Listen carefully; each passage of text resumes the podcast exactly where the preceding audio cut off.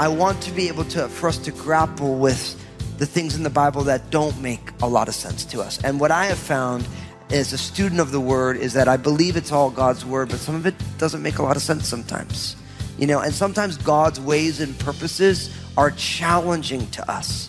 And what I always want to do as a Bible teacher is I don't want to try and make the challenging thing not challenging. I want to allow the challenge to be there so that we can grow. Sometimes things just don't make sense. You can't wrap your head around it. Well, today, Pastor Daniel shares that there will be times when you can't make sense of what God is telling you in His Word. You'll be encouraged to lean into the unknown and ask God to help you understand. Don't put God in the box of your human ways of doing things, but let Him help you wade through your questions. You might find that you know Him better on the other side.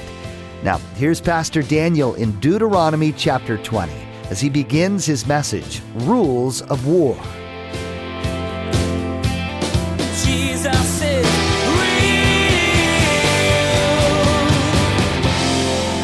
All right, let's open up in our Bibles to the book of Deuteronomy, chapter 20. Deuteronomy, chapter 20. As we continue our study here, as leisurely as we like to do it, through the Bible, here in the fifth book of the Bible, the last book of the Pentateuch, the book that we know as Deuteronomy. And you know, I've said this probably almost every message that Deuteronomy, it literally means deutero means it's second and nomos in the Greek is law. So this is the second telling of the law. See, Moses received the law at Mount Sinai and he delivered it to the children of Israel when they were there. But remember, they wandered through the wilderness for 40 years because of the rebellion. And now they're standing on the precipice of the promised land.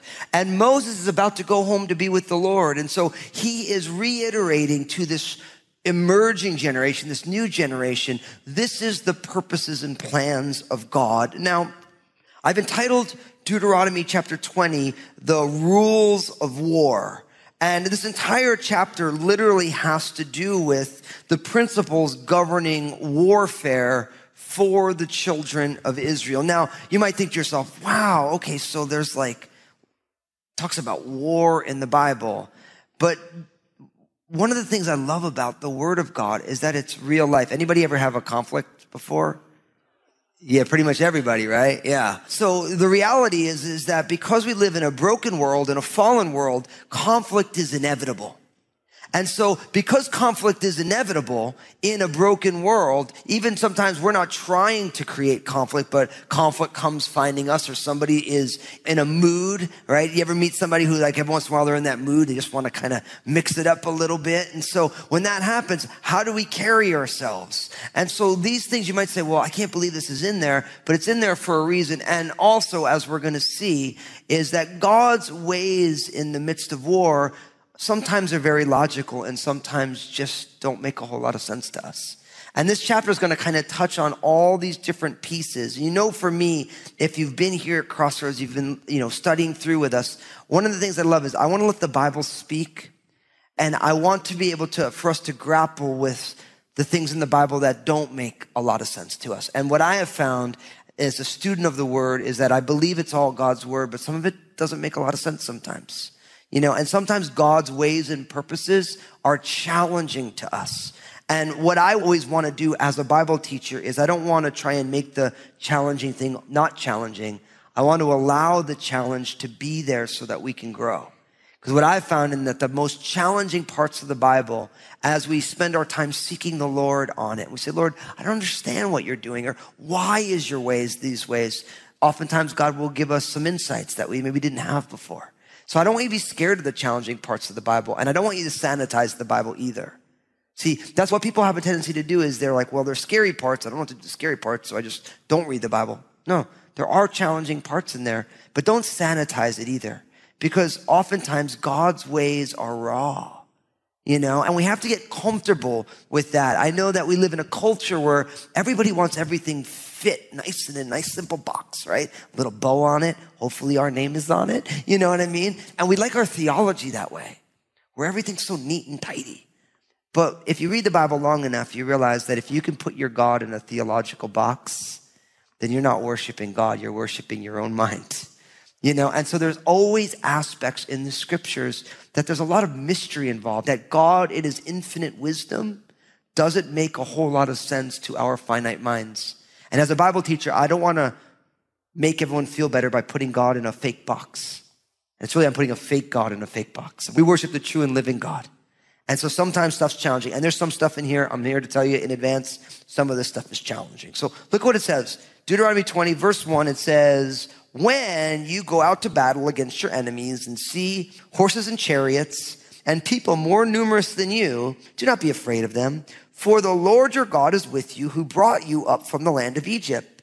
So it shall be when you are on the verge of battle that the priest shall approach and speak to the people. And he shall say to them, Hear, O Israel, today you are on the verge of battle with your enemies. Do not let your heart faint. Do not be afraid. And do not tremble or be terrified because of them. For the Lord your God is he who goes with you to fight for you against your enemies to save you. Then the officers shall speak to the people saying, what man is there who built a new house and has not dedicated it? Let him go and return to his house, lest he die in battle and another man dedicate it. Verse six, also, what man is there who has planted a vineyard and who has not eaten of it? Let him go and return to his house, lest he die in battle and another man eat of it. Verse seven, and what man is there who is betrothed to a woman and has not married her? Let him go and return to his house, lest he die in the battle and another man marry her. The officers shall speak further to the people and say, what man is there who is fearful and faint hearted? Let him go and return to his house, lest the heart of his brethren faint like his heart. And so it shall be when the officers have finished speaking to the people that they shall make captains of the armies and lead the people. Now, we begin here with a few things. It begins when you go out to battle against your enemies, not if. It begins with when. Now you got to realize that the children of Israel are on the edge of the promised land and part of them receiving the promised land is they are to engage in what I would call a special battle because God is wanting to dispossess the nations who have been living in that land. And we're going to see more about that. So it is an expectation of the Lord and of his people that when they go into the promised land, there is going to be war as going to be a part of them taking that land. And we're going to talk about that in a little bit. But I want you to notice it's not a if, it's a when, right? And in some ways for us, each one of us is also called to part of God's special battle because each one of us live in the midst of a spiritual battle every single day. Our world is rife with a spiritual battle. And I'm here to tell you it's not if you find yourself in a spiritual battle, it's when. You have to realize that. That we experience life in these physical bodies, but there is a spiritual battle that's raging every day. And the realm of the spirit is always pressing into the physical realm in all sorts of different ways. But what happens is, because we forget that there is a spiritual realm that is pressing on into this physical world, we have the tendency not to realize what is going on. But you have to realize, even right now, each one of you are in a spiritual battle. And everybody around you, there's a spiritual battle that is raging, and it's part of us, our calling and our equipping in the spirit as the people of God to engage in that battle proactively. So you are in a battle right now. You might be like, well, I don't feel like I'm in a battle. I'm actually kind of having a good time. But you're in a battle just the same. And the sooner we become comfortable with the fact that every single day there is a battle that rages for the souls of people, then all of a sudden, once you realize that you're in a battle, you, you start to think differently about life. You could still enjoy life, but you think differently about it. So this is not like a if you're in a spiritual, you're already in one. If you're here today and you've never put your faith and trust in Jesus Christ, well, guess what? There's a spiritual battle keeping you away from Jesus. And guess what? If you are here and you're in Christ, there's a spiritual battle trying to weaken your walk with Jesus. See, when someone puts their faith and trust in Jesus, it's not like the devil's like, oh, oh, good. So they're a Christian. I'm going to leave them alone right now. No, what he does is he, he backs up and he, he tries some new strategies. Why? Because the devil does not want someone who's walking with Jesus to be following hard after Jesus. He wants us to be complacent. He wants us to be lazy. He wants us to be a mixed multitude. He wants us to be half hearted, kind of in, kind of out. Because he knows a soldier in this battle who is divided is not a problem. But the last thing Satan wants is for ordinary people like you and me to be all on fire for the Lord, waking up, being like, Lord, will you use my life today to bring glory to you and to bring blessings to people and see many people to come know Jesus? And Lord, I will do anything you ask. Lord, if you tell me to do it, I'm going to do it. That, Satan's like, no, I don't want to have to deal with that person. So he's going to do everything. He's going to throw the kitchen sink at you just to keep you from being there. And I think for a lot of us right now, that's exactly where you are. Where it's like the battle that is raging to keep you from truly stepping into who you are in Christ. You've bought into that thing and you're like, it's not like you're not a follower of Jesus, but you're really not, you're not a force to be reckoned with. When you wake up in the morning, Satan isn't like, oh man, I got to deal with them again. But I want all of you to be on Satan's hit list because the way that you're living and the way that you're pursuing Jesus and you're waking up and you're just so overwhelmed by the grace of God that all you can do is praise God. You're like, Lord, I am yours. Lord, will you top me off with your Holy Spirit? And Lord, I want to be a force to be reckoned with for good in a world full of you, light in a world full of darkness. And when you start waking up that way and you start walking through your days and you're like, man, that was a God thing. And now, wow, look at what the Lord is doing. See, then all of a sudden you're like on Satan's deck of cards. You're like the king of spades or whatever the Queen of Hearts, Or he's just like, man, we need to, you know, take those guys out. And I'll just be honest with you. Every day I say, Lord, I want to be Satan's most wanted. I want my life to be so profoundly in the spirit that every time I wake up, Satan's like, oh no, not that dude again. Like, I know my wife and kids already say that. I just want Satan to join them. You know what I mean? But you know what I'm saying? It's like there's a spiritual battle raging, and I, like we want to be, we want to be ready for that. Now, for the children of Israel, they realized that they're a small nation who was subjugated for hundreds of years. And so they're going into the promised land and they are definitely the smallest army going in. All these cities and all these different things, they are way more organized than the children of Israel. So it says, when you go into a battle against your enemies and you see horses and chariots and people more numerous than you, do not be afraid of them. See, so he's saying, look at, you are the underdog going in. Right? He's saying, but when you go in and when you see horses and chariots and when you see your little army, you see a huge army, don't be afraid of them. Now, that's a great thought. Okay, so when you're the underdog, don't be afraid. You're like, well, that's great, but where's the logic in that? But at the end of verse one, it says, for the Lord your God is with you who brought you up from the land of Egypt. He's saying, listen, the reason you don't have to be afraid because you're the underdog and your army's small and you don't have horses and chariots is because the Lord your God is with you. I'm with you. And he's like, and remember, I busted you guys out of Egypt like no one's business. You know, and so there's this rehearsal once again of the Exodus narrative. God is saying, listen, Egypt was the world empire and I busted them up with no problem. And he's saying, so these nations you're going into, guess what? I got this.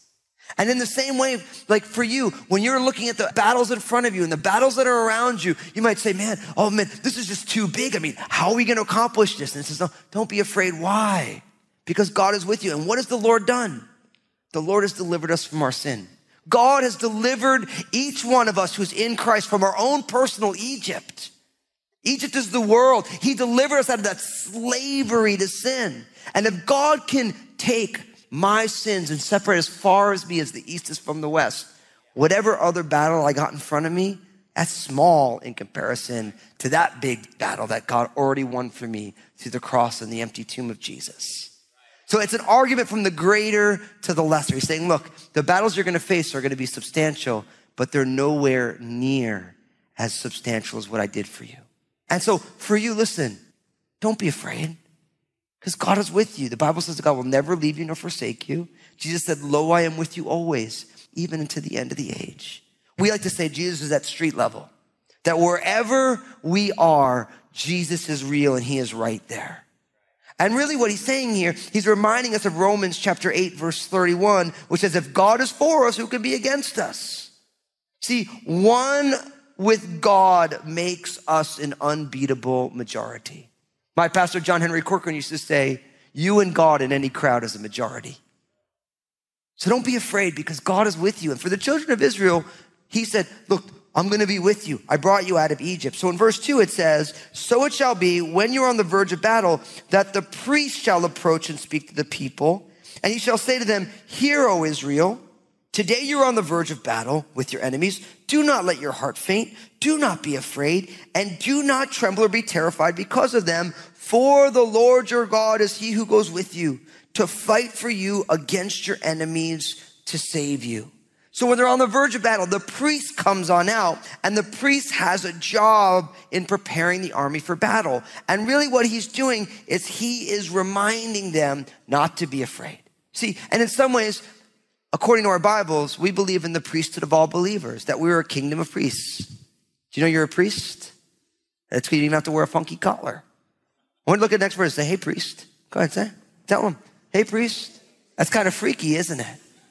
You never thought of yourself, but you are. See, each one of us, our job is to be an ambassador for the Lord to people.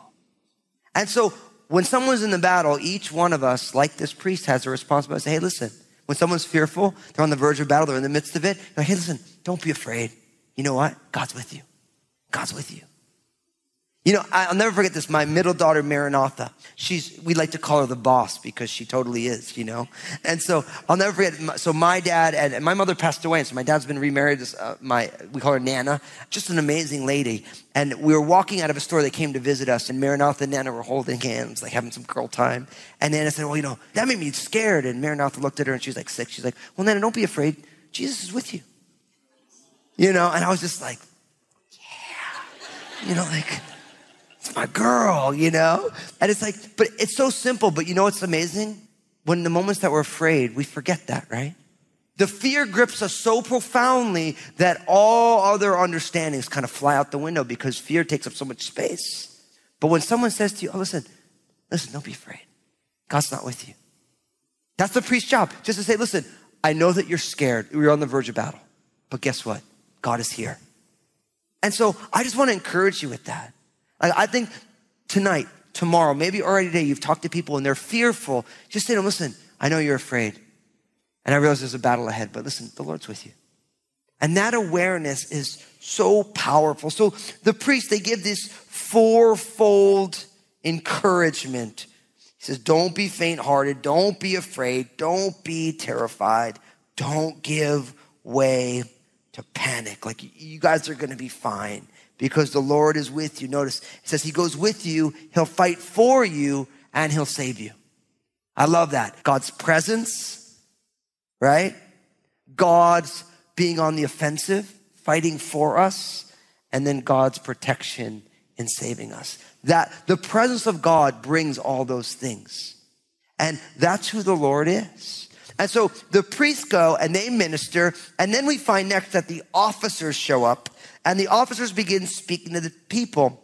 And we get the exemptions from military service. So what we find is that the armies assemble, but the officers are going to go and say, listen, if anybody, the first exemption in, in verse five, if someone who has a house, they bought a house, they built a house, but they haven't had an opportunity to dedicate it or to live in it. He said, listen, go home and live in your house unless you die and someone else gets to live in it. So you get to enjoy your new home, right? In verse six, you get the second exemption. If you've planted a vineyard, but you haven't been there long enough to enjoy the fruits of the labor, then go home, enjoy the fruits of your labor, and then come back and fight another day, right? So if you haven't enjoyed the fruit of your labor, the third exemption, of course, in verse seven, if there is a man who is betrothed to a woman and has not married her. Now, remember in Jewish culture, their culture was not like ours where you got together or whatever, you dated or whatever, you courted or whatever you guys call it. and feel comfortable calling it. You know, and then you get engaged one day, and then one day you have to get engaged, you get married. So in that culture, it was arranged marriages. So you, a marriage would be arranged by your parents. And then when you started to get a little older, you went into the betrothal period, which was you were legally married, but the marriage had not been consummated. So it'd be like when you got, in our culture, it'd be like when you got engaged. When you got engaged, you were legally married, but you haven't become, you know, you haven't consummated that relationship, right? And so he's like, if you're betrothed, so if you're in that, you're legally married, but you don't live together, you haven't become one flesh spiritually, physically, socially, in every way possible, right? If you're betrothed, but you're not yet married, then I want you to go home and I want you to go marry your bride you know, and I want you to enjoy your bride, and then you can come back and fight in the battle, right? And so it's kind of cool that, you know, God's cool that way. He's like, listen, you, you know, go have fun. You get married, you know, go on a honeymoon and then come back and fight, you know? And in a sense, that's what the Lord is saying here, you know? And then what's interesting is that in verse eight, you have the fourth exemption, which is if a man is fearful or faint hearted, let him go to his house. Why? Lest the heart of his brethren faint like his heart. So what's interesting here is that anybody who was in the army, who was a coward, who was freaking out, God wanted to send home. Why? Because God knows that negativity is a disease that we pass around. He says, if you're here and you're freaking out, then you're going to make everyone else freak out. And you know what? That's not good for anybody. Now listen, you know I'm going to make the point here that some of you are really good at being negative. And that is a disease that you are like negativity and complaining is a communicable disease. You give that away. You know, and so don't give that away. And really, it's interesting that in a sense, negativity and this cowardice, this complaining about, oh, we're gonna be in war and they're so big and I mean, I'm not gonna make it, all that stuff, it's actually a spiritual problem. It's not just an emotional problem. It's rooted in the fact that they don't believe that God is God. And now listen, I've been a pastor for a long time now. I know you can't imagine I'm so young looking and everything. But like I've gotten a couple tire changes along the way, you know. I had to make some pit stops to get built up again, you know. But what I found is that for people who believe that God can forgive our sins and that God holds everything in his hands and that God is sovereign over everything, we freak out way too much if we really believe that. And we have this amazing tendency that when push comes to shove, we start to act like atheists. Like the world is conspiring against me and I have no hope because the survival of the fittest and I might not be the fittest, so I'm done. No, listen, we believe in the God who creates and sustains everything. So listen, if you're one of those people who either get negative, you start complaining, stop. That's a disease that you're giving to people. So don't be that person. Jesus is real. We've learned a lot about how to prevent the spread of disease over the last year. Doing those things can go a long way to protect you from physical sickness, but they don't prevent you from spreading harmful heart attitudes. Today, Pastor Daniel shared that negativity and complaining are contagious too. When push comes to shove, these attitudes reveal a lack of belief God is big enough to handle what's going on in your life. Hey, everybody, this is Pastor Daniel Fusco from Jesus is Real Radio. I'm so excited about what Jesus is doing through this ministry to change lives and restore his people. Would you consider partnering with us as we continue to share the message of Jesus here on Jesus is Real Radio? You can find out more and donate securely online at jesusisrealradio.com. Thank you for prayerfully considering this. I just want to say thank you for tuning in. I'm so stoked you're a listener of Jesus is Real Radio, and I know Jesus has amazing plans for you. I'd love to hear the story of how God's working in your life. Give us a call here at Jesus is Real Radio at 360 256 4655 or email me at real at danielfusco.com. Make sure to tune in again as Pastor Daniel will share that peace is always the first goal for the believer. As you continue to study the rules for war that God laid out for the Israelites, you'll discover that He wanted them to work for peace before going to war. This is true for you too. You'll be encouraged to live at peace with others as much as it's up to you. The first step for those who follow Jesus is always to try for peace. There's more to come from Pastor Daniel's series called Blueprints. Please glance at the clock right now and make plans to join us again for another edition of Jesus is Real Radio.